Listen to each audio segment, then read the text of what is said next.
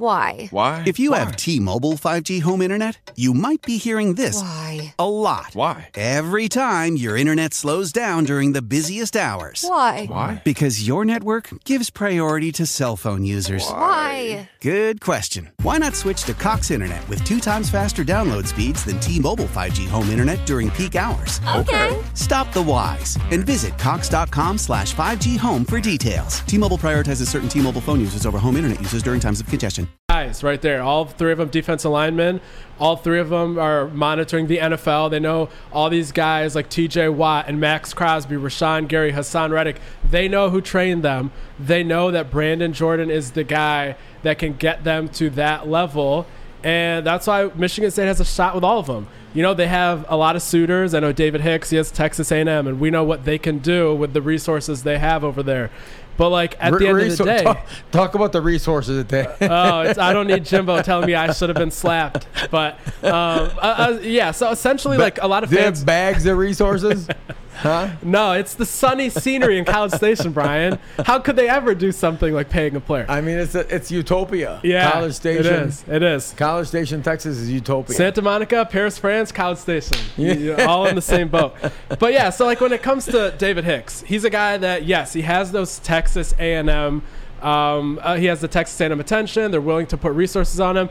But a guy like Hicks, his dad has been around the NFL. They know that it's not wise to always prioritize the short-term return over maybe who can get you to the NFL, who can train you, and who's training the best right now. So because of that, I know some Michigan State fans are skeptical about landing a guy like David Hicks, and obviously it's not going to be an easy battle. But this is a guy that that relationship with Brandon Jordan and the long-term payoff that would come from that should offset maybe some of the resources that Texas A&M might be willing to put in there. And then Vic Burley and Jaden Wayne, those are two guys making their first trips to East Lansing. Both of them really, really drawn to Brandon Jordan's development. Marco Coleman also doing a nice job there. But yeah, so a lot of exciting times here in terms of defensive line recruiting, and that comes from Brandon Jordan. I mean, let's let's let's talk for a second about the the O line, right? Yeah. So we got Sanker visiting, Yeah. Omara visiting. Um, Yeah. what what's your take on those two? Yeah, so Madden Sanker is probably Coach Kap's top interior offensive line target. He's a guy that can come in and play right away. Uh, there's going to be a need for him to come in and play right away because JD Duplain is going to be graduating, and then right guard. You hope that uh, there's an answer already on the roster. I think Geno VanDeMark could be good there, but you you have an immediate need at guard, and you have a guard here that's able to come in and play right away and step in for JD Duplain next year. I think he would be uh, well suited to commit to Michigan State. And then after that, you're looking at uh, Sham Umarov. He's an offensive tackle that is down to LSU, Georgia, um, Michigan State, and Tennessee. And again, he's a guy that, just like everyone else, Coach Kap seems to be recruiting at tackle. Is a four-star, top 300 kind of guy. Somebody that is not going to drag out the process for no reason. He's going to take his four visits, not even take a fifth one, commit sometime this summer, and Michigan State has a fighting chance there, just like everybody. So how about um, you know we got the Bell tight end Thurman visiting. Yeah, yeah. Tell me sure. a little bit about those two guys. Yeah, so a lot of the attention goes to the guys that are the highest ranked, uh, the guys we've already talked about. But Jelani Thurman, who uh, he's actually as high as ranked as anybody, he's Michigan State's top target at tight end. His mom and her side of the family is from Jackson, Michigan, even though he plays down in Georgia. Oh, from Jackson. yeah, huh? yeah. Her his mom is. How'd they end uh, up down there? Um, so his boy, his parents are both alums of UGA. Okay. But um, his mom was Kara Braxton, uh, who played for the Detroit Shock WNBA. Sure. So yeah, the family would be very comfortable coming back up here, and obviously Michigan State. It's been a while since they've had uh, a solidified tight end, so the opportunity is there for the taking with him. And then uh, you kind of start going down the list, and Chance Rucker, he's one of the top targets for Michigan State at cornerback right now, down from Texas. Michigan State has gotten him up here for two unofficials already this summer, or I should say this spring and this winter. And yeah, you just keep going. Jalen Braxton, another four-star corner from Texas, and Demetrius Bell is one of only two wide receivers visiting Michigan State in June. So clearly, the staff is very selective there, and he's one of the few that fit the mold of what they're looking for. So this obviously has been very intentional on who they're targeting. Absolutely. Um, in our lifetime, have we seen this type of star power come to East Lansing in June? well, I'm 48, so my my lifetime's a little different than yours. But Yeah. this is, I mean, this is really unprecedented. It really I mean, is. What Mel Tucker has done here has made MSU a destination spot. Yeah. Right. Yeah. It's not a stepping stone. Yeah. And it's it's it's just incredible how. You, you got you got kids coming from the Pacific Northwest. You have kids paying their own way to come here. Yeah. Um, talk a little bit about that. Like when you talk to these recruits and their families, you know, what are they when they come here? What are they expecting? Yeah. So like the way I kind of explain it to people that are always kind of on the pessimistic side and they reply to like a, my tweet and they say, "Yeah, it's cool who's visiting, but if they don't commit, it doesn't matter." This right here, you landing one of a recruit's five official visits is a concrete barometer of what your program's perception is like across the nation. When you have kids from the Pacific Northwest, kids from SEC country, kids from Texas, all coming up here and choosing you as one of their official visit spots, that is a concrete Texas indicator. A&M without the bag. just curious. I don't. You know, I'm just curious. But um, yeah, so when you have kids from all those parts of the country coming here, giving you one of your five officials, and in some cases coming over here on their own dime, that means something. And I don't care if they haven't committed yet. I don't care how many of them don't commit. For that to be the perception and for that to be happening right now in itself is a concrete barometer of where this program currently sits. Have you ever seen the excitement around just because talking to these families and hearing there a lot of these kids are coming because of one person, Mel Tucker, Mm-hmm. and the the energy and excitement he's built around the program. Have Have you ever seen anything like that? No, it's it's quite surreal, honestly, because when you saw that Tell me surreal. What do you mean by sur? Because I agree Yeah. with you. I don't. Yeah. I don't. I didn't. I've never known much about recruiting, Yeah. but you know he's made this obviously Right. a 12 month season. Tell me about surreal. Yeah. So first of all, I go back a few months when Michigan State had their spring game. They had it on the same day as Georgia, Ohio State, Alabama, and they had so many kids from SEC country make their way up here. That was the first huge kind of marker of the 23 class was going to have a lot of momentum behind it. Now you look at the present day. You look at the 41 people that are scheduled to come here on official visits. You look at who their other contenders are that did not get an official visit from them. You can even compare this to Alabama, Georgia, Ohio State, and all of those schools. And yeah, they might still be ahead of Michigan State in terms of the star power that they have. But look at anybody below that tier. Anyone that hasn't won a national title yet, and Mel Tucker's fleet of kids that are coming up here are already ahead of those guys. After one good season and the culture that everyone is resonating with, and the staff he has put together, and the energy around the program. Those factors have Michigan State ahead of basically everyone other than a title contender of the past few years after such a short time. That, that's incredible. I mean, he talked about after the Ohio, Sta- the Ohio State game how Yeah. we're going to close the gap. It's going to be in recruiting, Mm-hmm. and he's obviously had an emphasis on recruiting. He knows what he wants. I remember talking to him. He said, "Big hands, big feet, big heads." Right. Yeah. So, if it was that simple, Yeah. Uh, Coach, if that was that simple, you would sign my son right now. Um, who's Just tell me to put the crystal ball 20, in. 31. You want to put the crystal ball on my son? Let's make the profile. But it's definitely Yeah. the perception has definitely changed. There's there's absolutely no question about it. When you hear about all across the country, Mel Tucker, Mel Tucker, Mel Tucker, you know, it's something that's I, I find to be um. Yeah. And this isn't just us kind of saying this based on what we're hearing. You can go on the site. You can look at who's taking official visits where. Go to every school's official visitors tab. See how many have 42 people coming. See what their star power is looking like. There might be a handful of schools ahead of Michigan State right now, not much more. And Saeed Khalif, I forgot which outlet he gave this quote to, but he gave a quote a few months ago. He said that they have already noticed that they're getting responses and attention back from kids that just a few months ago they were not hearing from. So this is them experiencing this change in perception too. It's not just our opinions.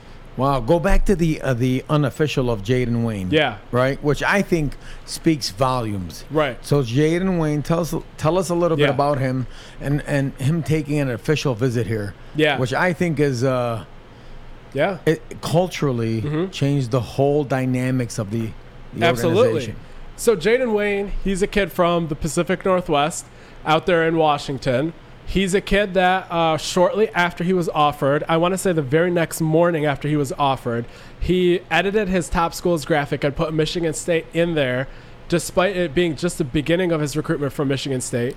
And that happened because of the Brandon Jordan effect. That was after BT Jordan was hired, and he knew the development that he would get from BT Jordan. So he's a kid that he's already thinking along the correct lines of where can I go where I can get the best possible development for the NFL and then go ahead and have a successful career. So Jaden Wayne is a guy that this is his first visit to Michigan State. It's in an unofficial capacity, and like you said, that's very impressive for a kid from across the nation to pay for his flight. Pay for hotel and lodging for multiple nights and come here on a multi day unofficial visit. That speaks even more about his interest in the program than eh, maybe even taking an official visit would right now, I would argue. So, the interest that he has in Michigan State is significant. I don't know who the leaders are. I can't speculate so far on how good Michigan State's chances are. But with BT Jordan in the mix and with this level of interest being shown by Jaden Wayne, I think this is a recruit definitely worth paying attention to. Let's get to that BT Jordan effect. I mean, what has he done? I mean, if you look at all, you know, Andrew DePape and you look at all that.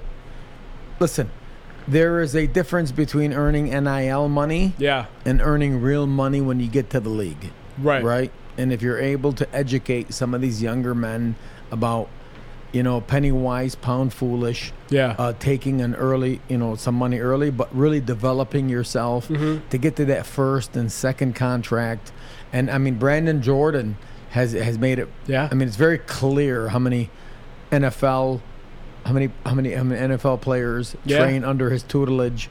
Who have come to East Lansing? Yeah. What kind of effect has Brandon Jordan had on the program?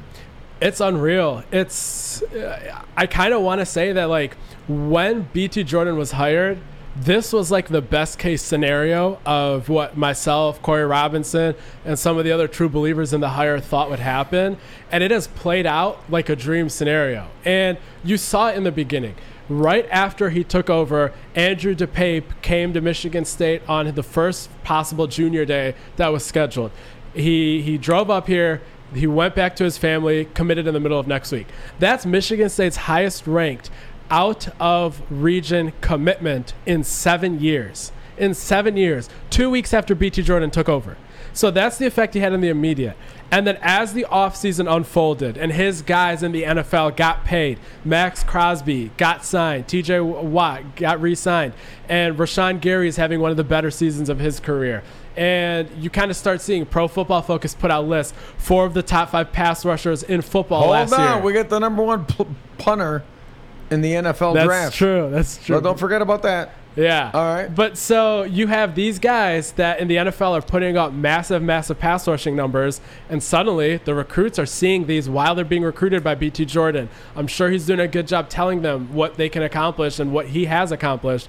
And that has led to where we are here. Of we have three five-star defense alignment visiting this weekend, and tons of top 300 defense alignment visiting this entire month. So it really is going to take a lot of guidance from these these younger generation about um, what can I make now Yes. and what is my earning potential earn uh, being trained under you know tutelage of Mel Tucker, Brandon Yes. Jordan, Right. And this is it takes it requires discipline and foresight. Mm-hmm. Yep. And I mean, if if you talk about positioning for the league, I don't really understand any program when you look at Vic, you look at uh, Marcus, and you look at uh, BT Jordan Yeah. right? I mean, when you uh, if you're a D lineman, edge rusher, inside three technique, you know, what better school to go to? Can name one. You have a decade. Seriously? Yeah, you have a decade of NFL I'm, uh, experience. forgot being a homer. Yeah. I'm being serious. Yeah. Yeah. You have a decade of NFL experience from Marco Coleman. You have a decade of NFL experience from Kevin Vickerson. And you have four of the five best edge rushers in football being trained by Brandon Jordan. That right there are the three people in the defensive line room right now.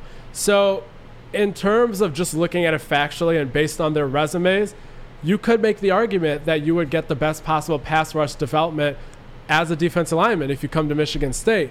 Now, will that transpire over the next few years? We'll see. But all we can go off of right now is what resume is in front of us. Resume.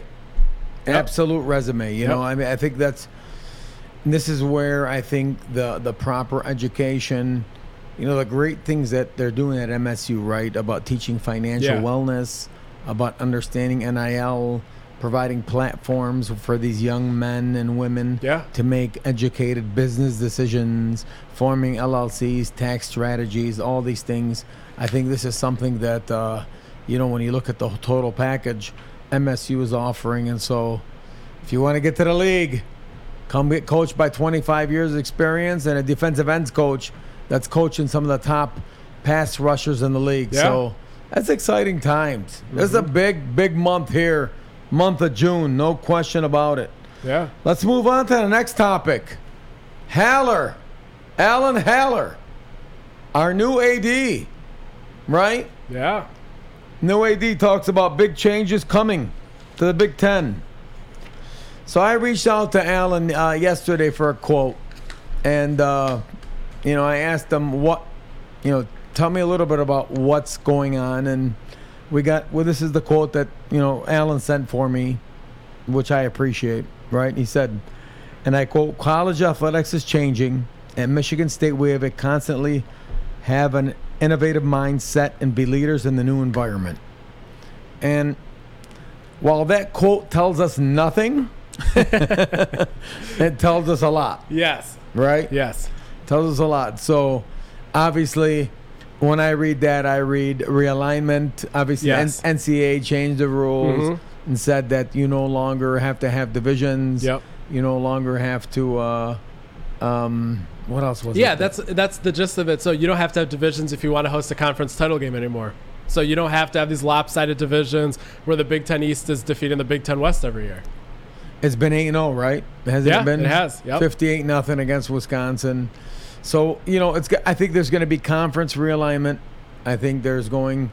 Do you think teams will head from the east to the west? I think uh, because you don't have to have divisions to have a conference title game. Personally, I don't think you need divisions. That's what the Pac-12 is already doing this year. So all that's going to happen is the teams that finish first and second in the conference will play for the for the conference title game. So. I'm actually hoping that the Big Ten follows suit with the Pac 12, where even though you can't change your schedules for this year, getting rid of deciding who plays in the conference title game by who wins each division, I hope the Big Ten would actually get rid of that this season. Because right now, if Michigan State finishes second in the Big Ten East under current rules, they're going to have to watch the team that finishes first go ahead and play the team that finishes first in the West. However, if the Big Ten does what the Pac 12 just announced last week, Michigan State could finish second in the Big Ten East and still go play in the title game. Which which is what I would prefer. I would prefer that we still play Ohio State. Yeah. We still play Penn State. We still play that team down the road, and then you know may the top two teams play. Exactly. Obviously, the the history of the of the East versus West has not worked Yes. out the way they thought. yep. Eight, you know, eight and zero uh, East. It's amazing who put those things together. Yeah. Who came up with that alignment? That's what I want to know. Was that Delany? How did Well, that? even if it wasn't, he didn't do anything to stop it. So I think you can't put the blame on him. There's no blame at all, but I think that's a great move in in the right direction. I think uh, AD Haller is right on top of it. He Oh, yeah. understands the dynamics. He understands what's changing, and I think it's it's um, you know, there's always this thing about Michigan and Ohio State being the brand Mm-hmm. of the Big 10 and I think uh, AD Haller is going to change that. Yeah. I mean, I do. Yeah. Couple championships won't hurt either, right? Yeah, right. Yeah, I think uh, AD Haller knows what it takes to have a, a, a athletic department all pulling in the same direction. There's not going to be some of that infighting you see at other institutions across the college football, college basketball landscape. He's been part of the game. He's going to look out for the student athletes, and I think you said it well. It's it's going to be uh, a time of elevating the Michigan State brand here under under AD Haller. Absolutely. Schedule release.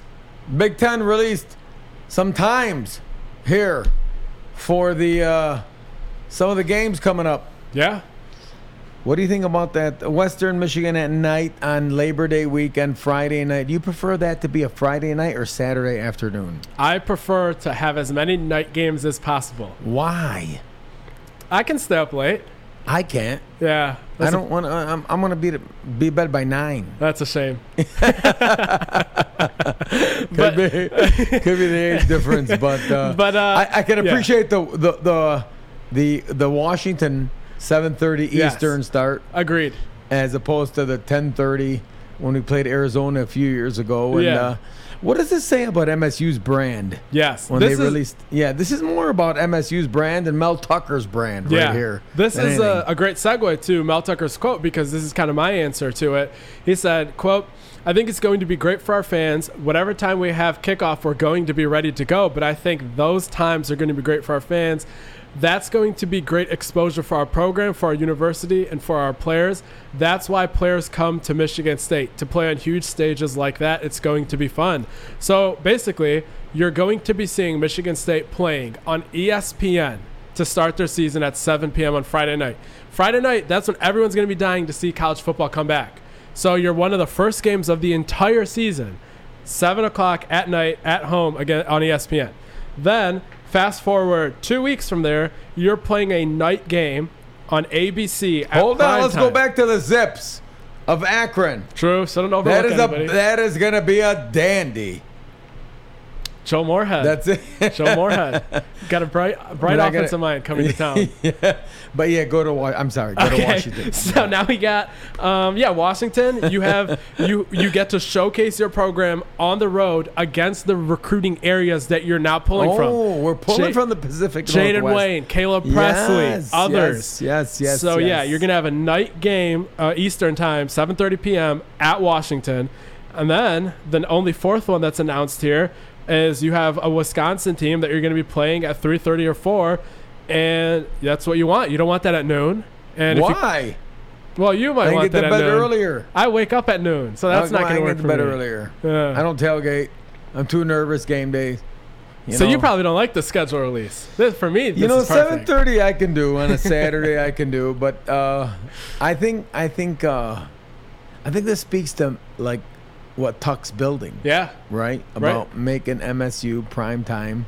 I think that the kids, the young men, the student athletes love playing at night. yeah, okay? Because there is now that's a long day. That's also a hard day. Right? You you wake up at the kellogg and you got a whole day of sitting around. So if you ever played you you, you never really liked night games. Uh, i mean the kids will like it nowadays but back then you know we viewed it as sitting around all day and waiting for that you know so um that's good insight. yeah because it you don't think about was. it from the player side. No, no, the player side back then we loved noon games. Get it up, go, Yeah. go play. Night game, wake up, meetings, walk through, lunch, dinner, lay in your room, watch the 3:30, meetings, film, and it's just a long day. You can't wait to get out there. So what do you like more, noon games or 3:30 games if you're a player? Is noon too early? Are you on the road or at home? Let's say at home. At home, you want a 3:30 game. Okay. You want the crowd to be juiced up. Yeah. You want, you know, you want the crowd to be juiced up. You But like I mean, that. in terms of your schedule, your personal readiness to play football, what do you think? My personal readiness was noon. Okay. Interesting. Yeah, it was noon. Okay. Now, if you want a true home field advantage, it's a 3:30. 3:30 game. Makes sense. When you're playing on the road, you want a noon game. yeah, of That's course. what you want. Yep. When you're playing on the road, you do not want a 7:30 at night game. Absolutely. Now it's fun. Don't get me wrong, but the crowds had all day to get juiced up. So Right. it's uh, look if you build a program that that follows a process, battle, build, and chop, it just doesn't matter what time you play. That's true. It doesn't. But it's really on the coaches and the preparation because they shift the whole schedule. Yeah. Right. So from a noon game to a 7:30 game, the schedule just changes. It Yeah. just shifts. It just shifts, and then the, the what what what is not fun is sitting around all day in the hotel Mm-hmm. waiting to play the game, Yeah. and then making that walk over at like 5:15 or Yeah. 5 o'clock for a 7:30 game. Now you're at home, you get juiced up, crowds juiced. Right. First game's juice.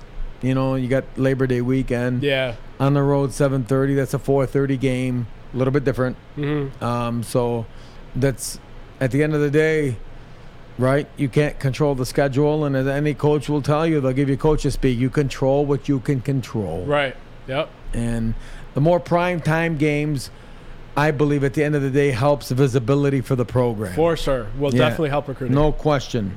Visibility for the program. Get to Tom Izzo for a second. Got a few choice words for him. Damn it. so does Kelvin. Coach, the hell you doing? Not, not, not to say you probably know a little more than I do, but Coach Izzo, to keep ten scholarships, run that roll. You got that video? we said we were going to wait till after the recruiting period, and then when that came, then I dealt with Adreian Payne's death for, that stopped some interviewing that I did. But I, I feel good about where I'm at, and uh, you know, you never. You got a lot of reasons to hire somebody. You know, you want to kind of get somebody that's outside. Sometimes, I've always liked to hire some guys inside, um, part of the family. And so uh, the three guys I'm looking at are all part of the family, and, uh, and I think that's going to be good for us. So, Brian, who's the next assistant coach going to be? Huh? Who's the next assistant coach going to be? You're gonna wait to find out. We're not here to break news, but we'll let Coach announce it first. That's what we'll do. Sounds we'll good. Go, we'll go from there, and uh, we're we're there, but you know we're not we're not here to break news. So Sounds good. if I had authority, I would tell you. Sounds good. If I can confirm something, and I'm a, I have authority to confirm something, I will. Sounds good. If I make it make a if I make a prediction, I will tell you it's a prediction. Sounds good. So we're good. Let's get to the ten scholarship players going forward. What do you what do you you know, I kind of like that, that that that's an interesting point, mm-hmm. right? About Yeah. can you keep 13 happy? Izzo is right about not ever needing 13 players again. The only thing I would push back on is one more center probably would not have been over the top this year. Because, like, sure, Marcus Don't Bingham. you dare push back. But go ahead. Oh, good. Yeah, but so like for example, Marcus Bingham probably didn't play as much as he should have early on in his career. So I totally see where coach is coming from of not wanting to repeat that with a guy that has tons of potential in Jaxon Kohler. And I 100% agree that 13 guys these days is probably overkill. And people that are only hung up on the number of scholarships probably have it wrong. With all of that said, I think having an unproven Mady Sissoko and unproven Jaxon Kohler, they can't really be too unhappy if they would have had one center from the portal. So I agree in theory, you don't need 11 or 12, 13, but if you have 10, all 10 of them better be, I guess, reliable. Not one of them kind of be redshirting this year as as one of those 10 scholarships are. It's it's um you know one thing that that I have learned over the years, Mhm. and you know that you never doubt Yes. Coach Izzo. I mean, and I and I like I said it before. I think this is where he thrives best Mhm. is when he's being doubted, and so while there are many you know MSU Twitter and many fan base, m- many of our fan base have absolutely you know gone bonkers about how this Yeah. offseason has been handled. There there are eight banners Mhm. uh, hung up there for a reason, and so the question becomes is um, adaptation Mhm. to this new this new era of college sports. So I, I kind of agree with him. I think it's hard to keep 13 happy. Yeah. I don't Right. think you need 13 because No. you think about how many you play. You play 8 or 9. Yeah, I, I I agree because if they're not happy, they're in the portal. It's just a different like it's a different. I remember Yeah. when I played. Yeah. Right. I didn't want. I wanted to leave Michigan State.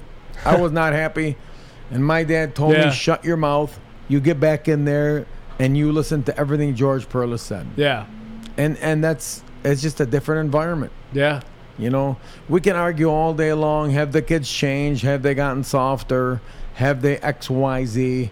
Um, we can, but I also think the parents have changed. I've changed. I see the way I am with my kids. Mhm. I used to get, I used to get, I used to get my ass kicked for, for snow days. Yeah. Because I was lazy. and it had nothing to do with it. And now I'm cheering for my kids when they have snow days Yeah. because they can sleep in and order pizza. Yeah. So, you know, I would argue that the parents have changed more than the kids, you know? I can recall the one you know the trustee one of the first times Izzo called me oh. to come see you know let's let's have a chat. Yeah. I was terrified. I was, you know, here I am, and I'm his quote unquote boss. Yeah. And I was like, oh my god, what, like, what, are- what are we gonna talk about? Yeah. What's he upset about? What did I, what did I do? I'm going to the principal's office, and I think it's more of that uh, cl- coach-player relationship. You Yeah. know, heading over there, I'm, I'm thinking to myself, you know, I'm my like my player, Yeah. my boss. And I got in there and he chewed. I'm not gonna say got my ass chewed, but he kind of chewed, and uh, like I took it as a as a former player. Yeah. You know, I thought it was like, all right, you know, it's, it's Coach Izzo. Yeah. You know, so I just love him. I have so much respect for him, and so I never doubt him. Yeah. I mean, I just he's just so open, honest, and frank, and you know, I just think I think he'll figure this out. And if he doesn't figure it out, it's over. Time to move on. but I mean, I believe he'll figure this out. He will. I mean, he, he'll figure it out, and it's that ad, adaptation, right? Yeah. Adapt or die. Yeah. And that's really what it boils down to. Rocket Watts. Want to congratulate Rocket Watts heading to Oakland University. Proud of you, Rocket Watts. Congrats. We wish you all the best in the world, and uh, we hope you much success heading coming back home. And so, as a former Spartan dog, we're all cheering for you. So, on to our guest. Can we play that trailer, Owen? Kelvin Torbert joins the show. when a guy doesn't make it, like KT, it bothers me every day still. One day I was showing the staff his highlights from high school. Then we decided what's wrong, you know. watching man he was so talented i definitely looked up to him as a kid growing up We was in the layup line. K got up and dunked the ball at 10 years old. was on my radar when he was in eighth grade, honestly. Maybe seventh. Because as you remember, he was a man-child even back then. He was birthed with that talent. That ain't nothing like you can just get taught. great mid-range I know I can do this. defense I know I can do that. I really honestly felt like nobody could stop me. I could do whatever I wanted every time. I didn't care if my daddy was out there. I was going to attack him. This kid is a donkey machine. I'm past this of being the best player in the state. I want everybody to know I'm the best player in the country, and that was my whole drive going into my senior year. You can't forget about his legacy because for the simple fact that what he did for the city of Flint. Kelvin Torbert is definitely a legend in my book He had everything there was to have, and things just sometimes don't work out. They don't see what's behind closed doors or what that kid is going through. Well, here we go.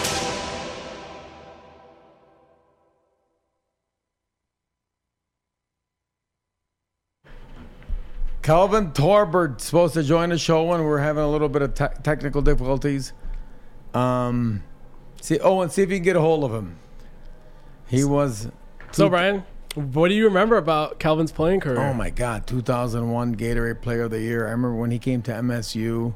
You know, he was a human highlight film.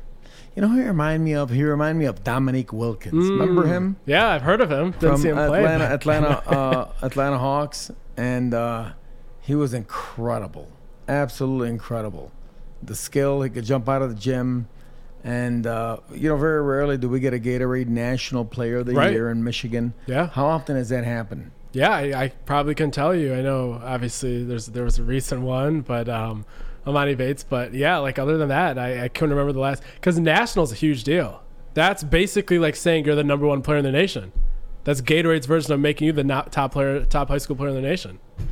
I mean, he could jump out of the gym. I remember when we signed him, I said, "Wow, we got ourselves an absolute stud." Yeah, You know, he was somebody that, you know, he wrote a book all in, and and it was, you know, uh, I'd love to hear his input, uh, his take on, you know, uh, just what, uh, how he was able to, you know, what transpired at MSU, yeah, his coach Izzo stories, and uh, just some of the stuff that transpired at at, uh, at Michigan State. But uh, yeah, I remember watching him in high school, and you know, back then Flint was the mecca Yeah. of, of high school basketball. Yeah. Berston Jim, right? I mean, they all went Antonio, uh, Mateen, Yeah. Charlie, Yeah. Marquise Gray. I mean, you, you can go on and on and Yeah. on. Uh, Morris Peterson, Kelvin, they all grew up there, right? Yeah. And it was, uh, it was, uh, you know, that's how you developed your street cred. That's how you developed your ability to be, to, to just develop that reputation Yeah. as as one of the top players. Do you remember him, or were you too young?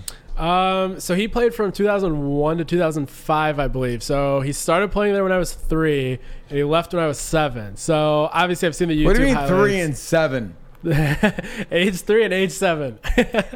but yeah, so I've seen the YouTube highlight videos and yeah, electric. Um, him, Jason Richardson, some of these high flying Spartans that I know Miles Bridges uh, recently kind of took that mold too, but like those are rare guys. Like you don't see those guys jumping out the gym like that, having that kind of athleticism, especially at that age. Like you kind of take it for granted these days, like the NBA dunk competition and stuff. But you got to remember how old these kids are, and just kind of the competition level that they're playing in, and the stuff he was doing in those videos I've seen is definitely, definitely special. What? Let me ask you a question. So, when you were growing up, like who who did you idolize at MSU basketball? Honestly, it was Coach Izzo. It was cause, Really? because players come and go, right? They do. Players come and go. Staples are the staples, Well, right? I, I would say it, uh, it's not when I was growing up, but when I was at Michigan State, my time overlapped with three of Cassius Winston's four years. Oh. and like by then, like you're the same we age gotta, we the- gotta get him on. yeah.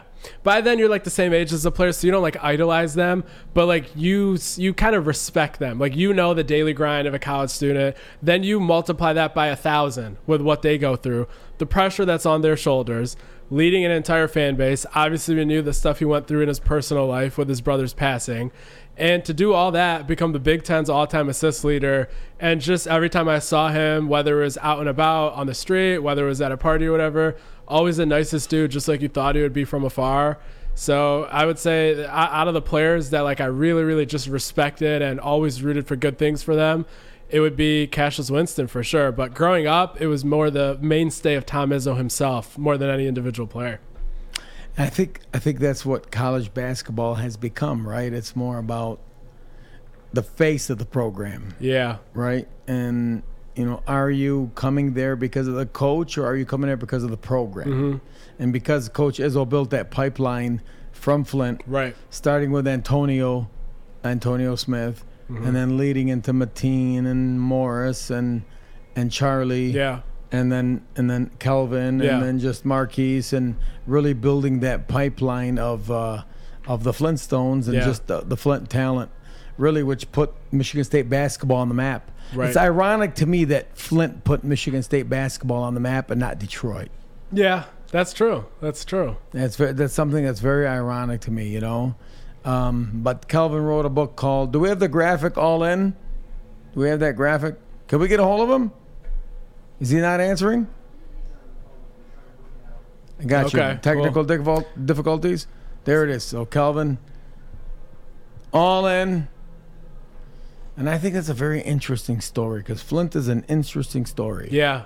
Yeah. It's an interesting city, you know, from from uh, you know the the issues they had with their water, Right.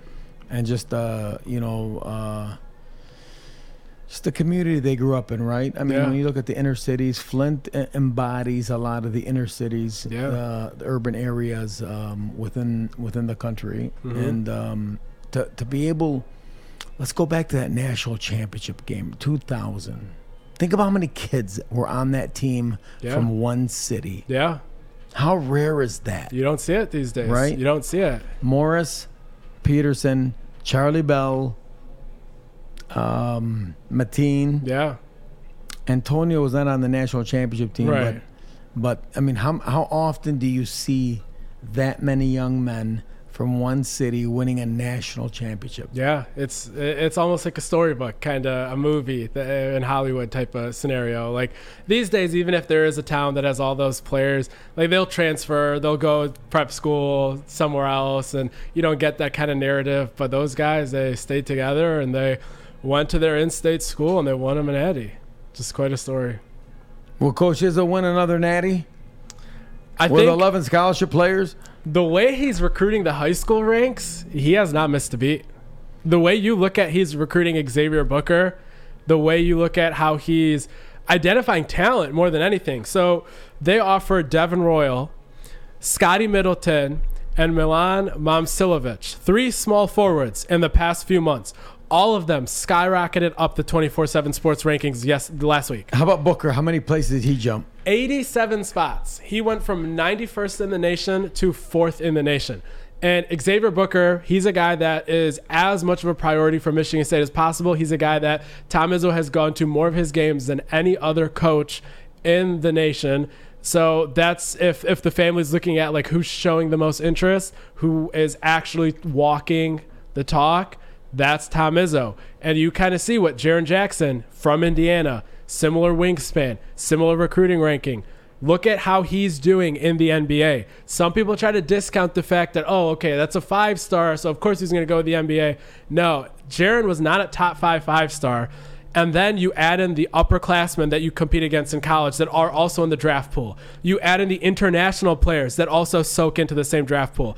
It is not a concrete scenario where just because you're a five star, you're going to be a top NBA draft pick. You have to go to the right situation and get the right development. And then you can maybe go from five star status to being a top five pick but it's not as concrete as people make it seem. And Coach Izzo developed Jaren in a way that would be a blueprint for how Xavier Booker would be developed. Pretty much a Jaren Jackson clone, if you look at it. He has a smooth outside stroke, probably even better than Jaren at this point. He has great touch around the rim. He has a really long wingspan, always blocking shots.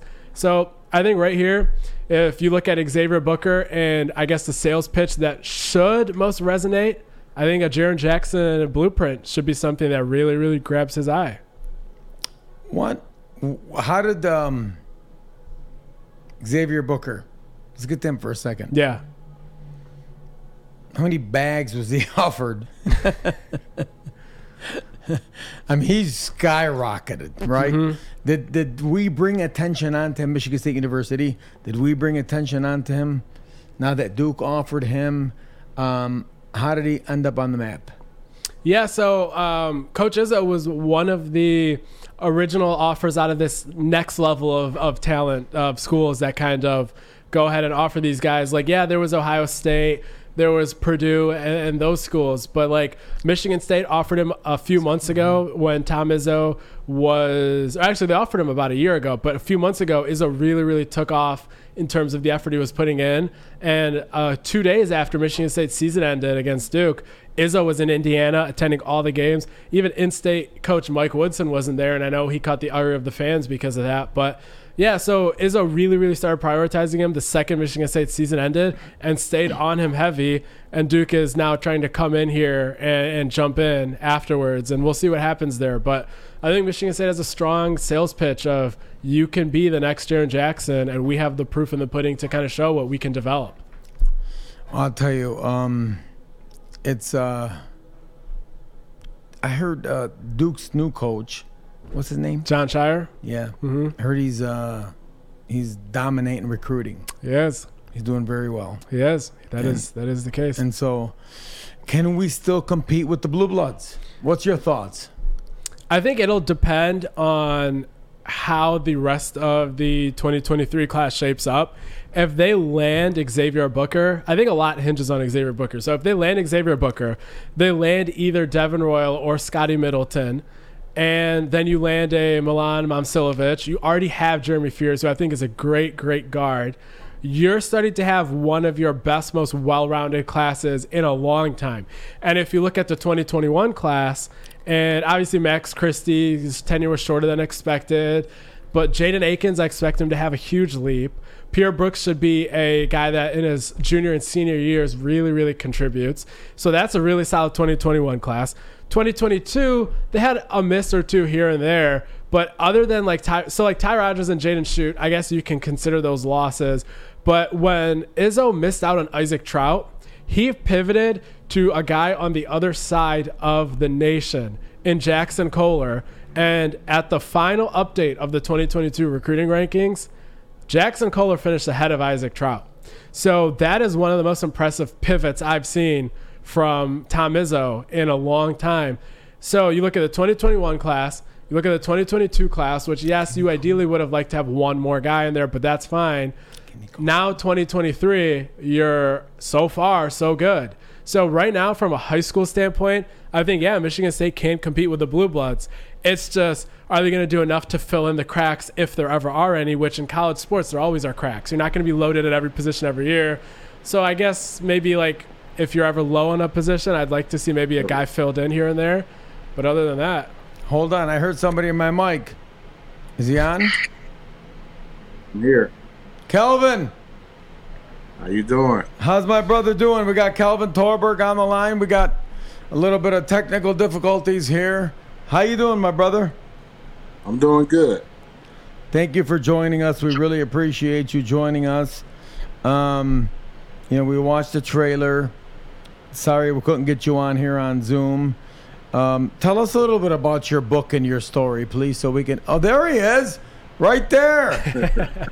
you look trim. You look. You look like you. You know. You look. You look like you're playing weight.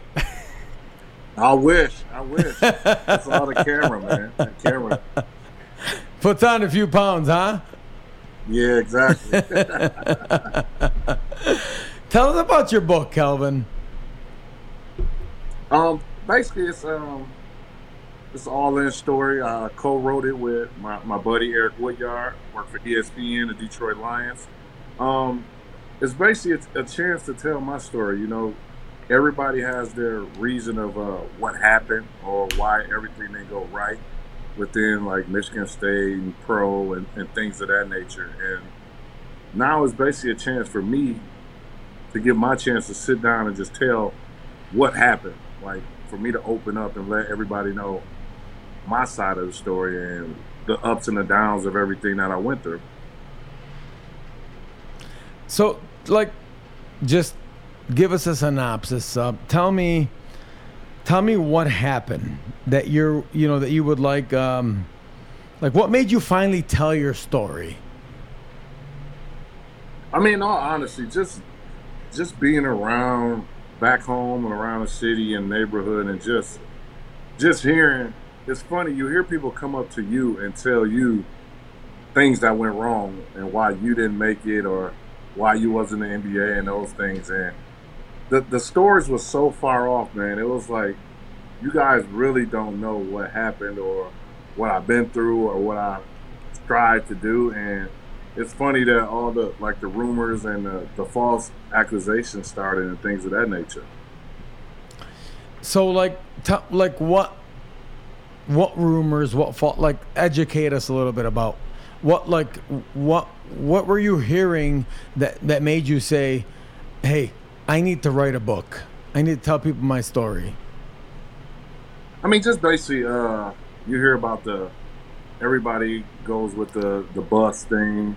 He was a bus. He didn't make it. He didn't do that. And I mean, it's funny. Even last week, I heard somebody saying that, "Oh, we heard you got into some drug issues and problems," and, and, and it just tickled me because I've never done a drug in my life, and that's the stories that are getting portrayed out here by people in these in the neighborhood and in the streets, and and like just being around, it was like, okay, let me tell you guys what happened to me. Like, it's real life stories. It's not just a kid that didn't make it because of basketball. It was a it was a 17, 8 year, 18 year old that went through a lot, that had to learn a lot from being able to grow up and uh, really mature myself. I mean, going through the loss of parents at an early age, going through depression, going Mm. through the um, like the just the mental issues and mental struggles that you don't see with college kids and early kids in their early 19s and 20s. And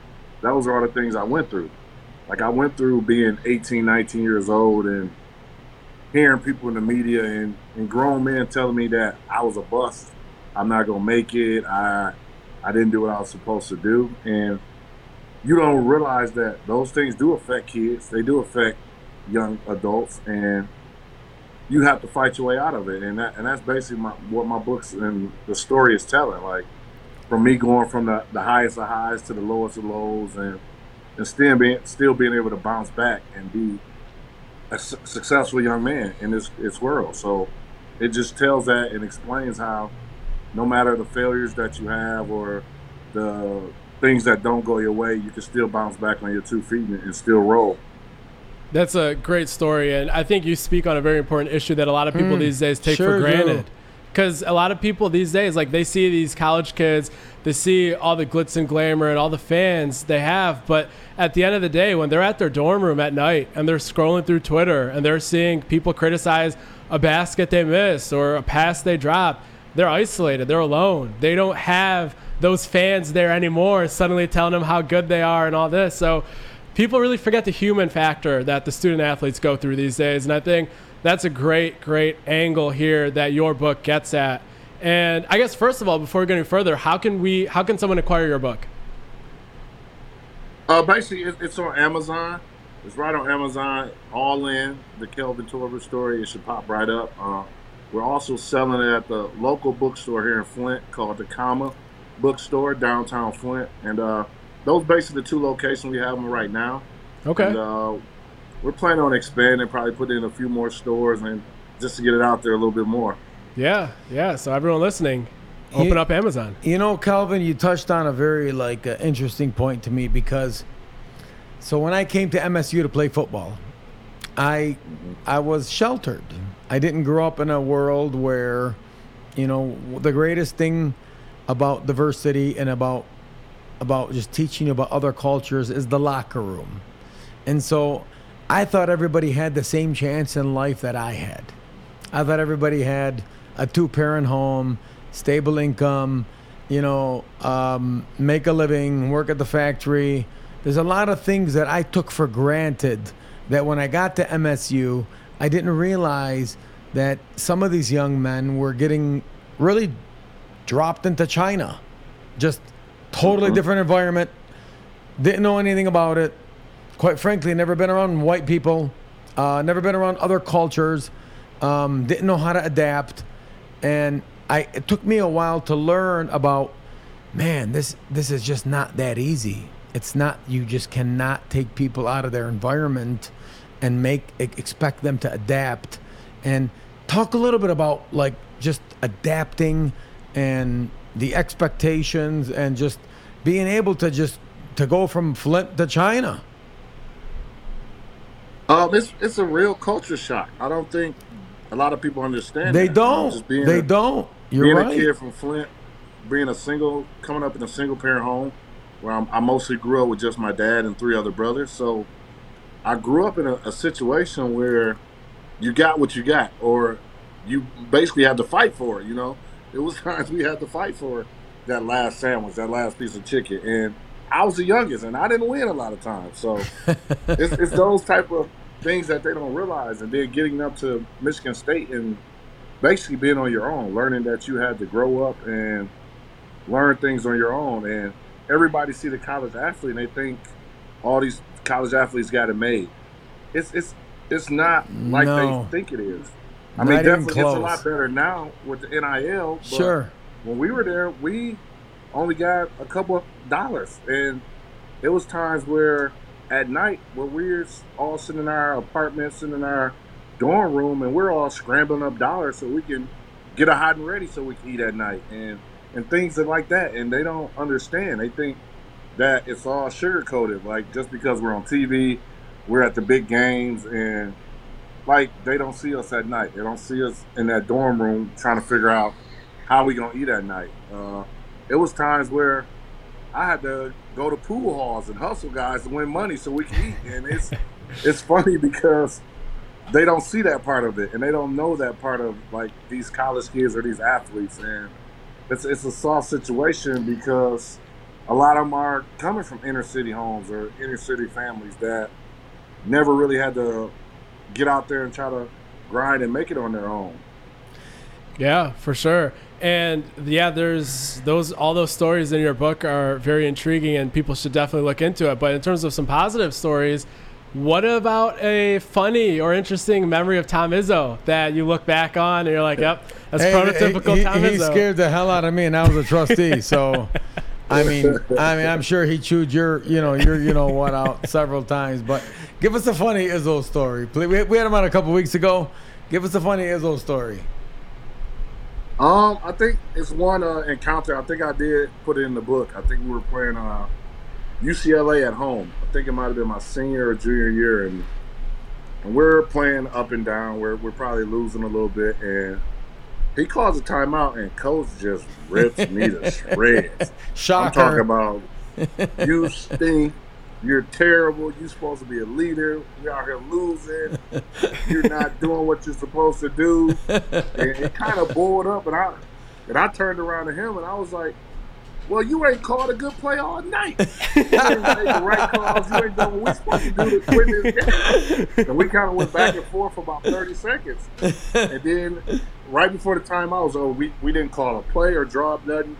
He looked at me and he said, Okay, well, go get me a basket then. I think that next play, I end up hitting a three pointer, and I'm like, pound my chest looking at him. I'm like, I told you I got this. And it, it's hilarious, man. It's, it's, a lot of stories that we had that you look back and, and, and, it's it's fun, you know. In the moment, you're like, damn, he's on my yeah, back. Yeah, he's, yeah, he's yeah. riding me.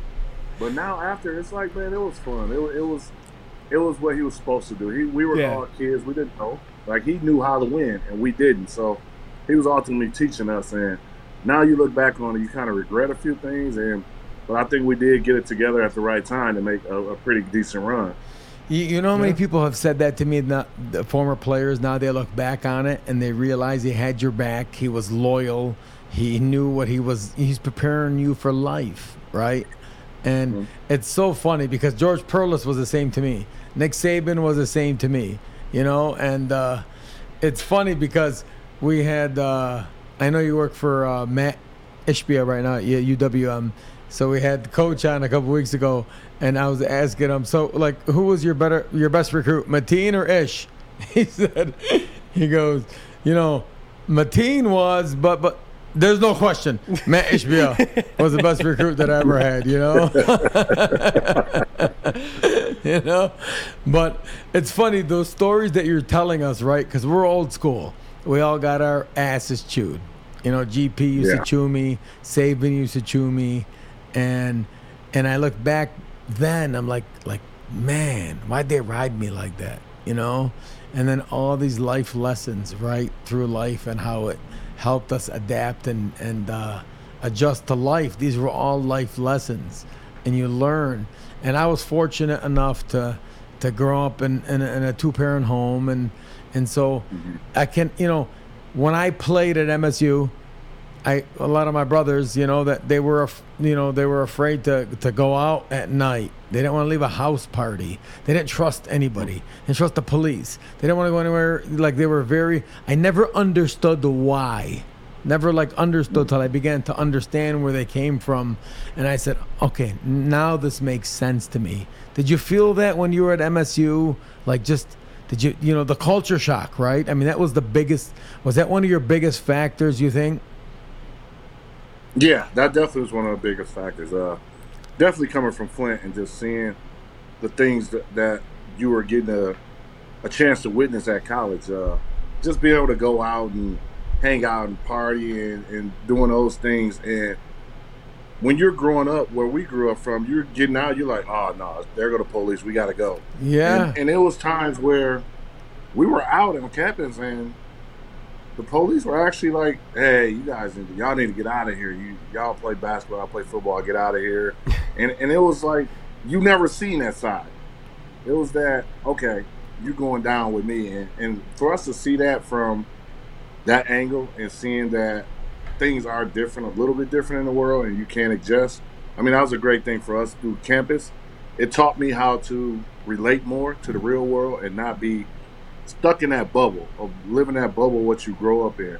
And I tell a lot of people that now, like you have to get out and view the world, explore the world, learn new things. Like, and that's the biggest thing that I think I've got out of my um, adventures and stuff, being able to travel and live in so many different countries. Like, it's so many different cultures and so many different things, and you get a real perspective of life. Like, everything ain't as bad as you think. Like it's so many people out there that got it worse. I mean, you you might have it bad, but it's people that really have it worse, and you just have to uh, play with the cards you dealt and make the best out of them. And that's what I I try to lead on all kids now. Definitely try to pump that into my own son and just any any younger generation. I try to tell them that that live life. Like don't be scared to enjoy yourself and and live these days because you you can't get them back. Like every day, I wish I could go back and say I was 19, 20, 21. Oh, and live times that those come out of days. Yeah, And, times and that it's just time is one of the biggest things that we take for granted. Like even just watching now with, with guys, just so many guys dying, teammates, and even with the the AP know, situation hitting us so man. hard, like it's yeah. it's like he, he it's a situation that he's not even that type of guy, he's just No. in the wrong place at the wrong Awful. time, and it's sad. And so now it's like you just have to enjoy every day the best you can. So, so when you left Flint and got to MSU and you got your first approached by a cop and got your first parking ticket at Caser Wonders, what, what were you thinking? It's a little bit different, right? Oh, it's definitely different. My, my first thing was like, oh shit, I gotta tell coach about this. And, uh, it- and the best thing was, man, coach had our back a lot of times. Oh yeah, like, "Okay, most loyal. Oh yeah. Give me that. Give us that ticket. We're gonna have to make payments on it. You're gonna have to pay ten bucks here, ten bucks there, or we're gonna take it from your uh, your per diem money and we'll pay it off. And now with something you didn't see, it was like you came back with that ticket, like, oh shit, I might not play, or I might have to sit out this game. And, and he was he was really like real with us. Like, okay, we all get parking tickets. Like, it's okay. We all park at a meter too long. We all park at case when we're supposed to. And I mean, it was one of those learning experiences that it helped us grow up as men. And the thing he did was keep us as a family. He always taught us to have each other's back. Like even if we were in a classroom, he, if I was struggling and Alan knew the stuff, his thing was, Alan, you better make sure KT get the shit so he knows it. Or if I knew it and Chris Hill didn't know it, that was his thing. You better help Chris so he can get through it. And, and always taught us to have a brotherhood and be a family. So Kelvin, on that note, when so I didn't even play for Coach Izzo, and it still irritates me the perception that I see. But like when you're like looking at ESPN or whatever, and you see people are criticizing Izzo for his latest uh, talking to that he gives a player on the sideline, what goes through your mind with the way that he's perceived? And you know him as a person and you know where his intentions lie. So what is your like uh, response emotionally to just the way that sometimes the media tries to portray him? It, it's funny to me because it gives an image that they like you really don't know this guy. He's so fired up during games that he wants to win almost more than the player. So that competitive edge of him is coming out. Like he's he's fired up all the time, and even the guys that you've seen him yelling at or the things you've seen with with the Gabe Browns and things like that. Where did Gabe go? right Gabe stayed there. He went through his four years. Mm-hmm. After he graduated, he, he gave coach he gave coach one of the biggest hugs he ever had. Ever. So that, that mm-hmm. tells you that every one of those kids that he yelled at, that he talked to, they love him to death, and they would do anything for him. And that's why we continue to have success and continue to get guys to come back and do things just because of that, the family atmosphere and the love that he shows to us as as kids that we can't take back, and we we all wish we still had right now to this day. You know, it was funny because I was watching him. I forgot which game it was, and they had like a, a camera huddle, right? Like in between timeouts. And he was going, All right, guys, let's go. he, saw the camera on him, right? All right, guys, let's go. And and I just tweeted, I texted Bograkos, Timmy Bograkos. I'm like, I'm sure that's exactly how those huddles go. And we couldn't stop Right. we couldn't stop laughing because we Who all is this guy? yeah, we, we all know how those huddles go, right? I mean, we're hearing from the boys. I was laughing my, my tail off, man. I was cracking up, man. So uh, we appreciate you joining us, uh, Calvin, and uh, tell us one more time. So we want to get your book. We're going to go buy your book on Amazon.com. Where else can we get it from? Also at the the Comma Bookstore downtown Flint. It's there. They got probably uh, 20 to 50 copies right now that they still have, and we, we continue to push them in there. And make sure you get them and check it out. Get a read. Get a How good mu- chance to really understand me and what I went through. I want, you know what? I want to read that, and we love Flint, and uh, you know, uh, Dearborn has a special place in my heart, just like Flint That's your home, man. It's got a special place in your heart. Right. And so, you always be a Spartan dog, brother. I appreciate you Always. joining us and uh, tell Matt we said hello and uh, you know God bless and uh, we appreciate you joining us and go green. Go white. And make All sure right. you let Matt know that, was our connection problem was his computer. That's our work computer that wasn't working. So God, you I'll know sure what? give I'm gonna I'm gonna make some. Fo- God, you know what? I'm gonna call. I'm gonna call some of the IT folks now. I'm glad you told me. I'm gonna send an email Yeah. right now. I exactly. Thank you for joining us, Calvin. thank you for joining us, Calvin Torbert. Appreciate you. Have a good night, brother. We'll be in touch soon. Okay. Take care, Calvin. right. Thanks for having me. All right, thank you. All right. That's Cal- Calvin Torbert, all in. Can purchase on Amazon.com as well as uh, the bookstore in Flint. He said the Commoner, I believe he said. the comma. Yep. yep. Yeah, the comment. So uh, that was his uh, great insight. Coach Yeah. Izzo's stories are the greats. Ladies and gentlemen, uh, thank you for joining us tonight. I am your co-host, Brian Musalam, along with my co-host, Justin Thin. Justin, thank you for joining us. Yep. Thank you, everybody. Good night and go green and God bless. He stumped him. He stumped him. He stumped him. Nice block. Wow. Great penetration. Surge through the middle of that. Michigan State first and goal. Touchdown. Yeah. Outstanding play.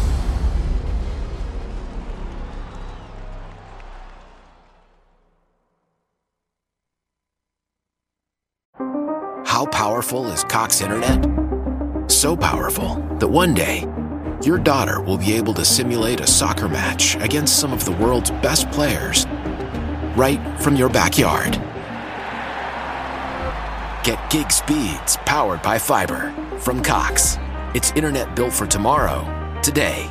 Internet delivered through Cox's hybrid fiber coax network. Speeds vary and are not guaranteed. Cox terms and other restrictions apply.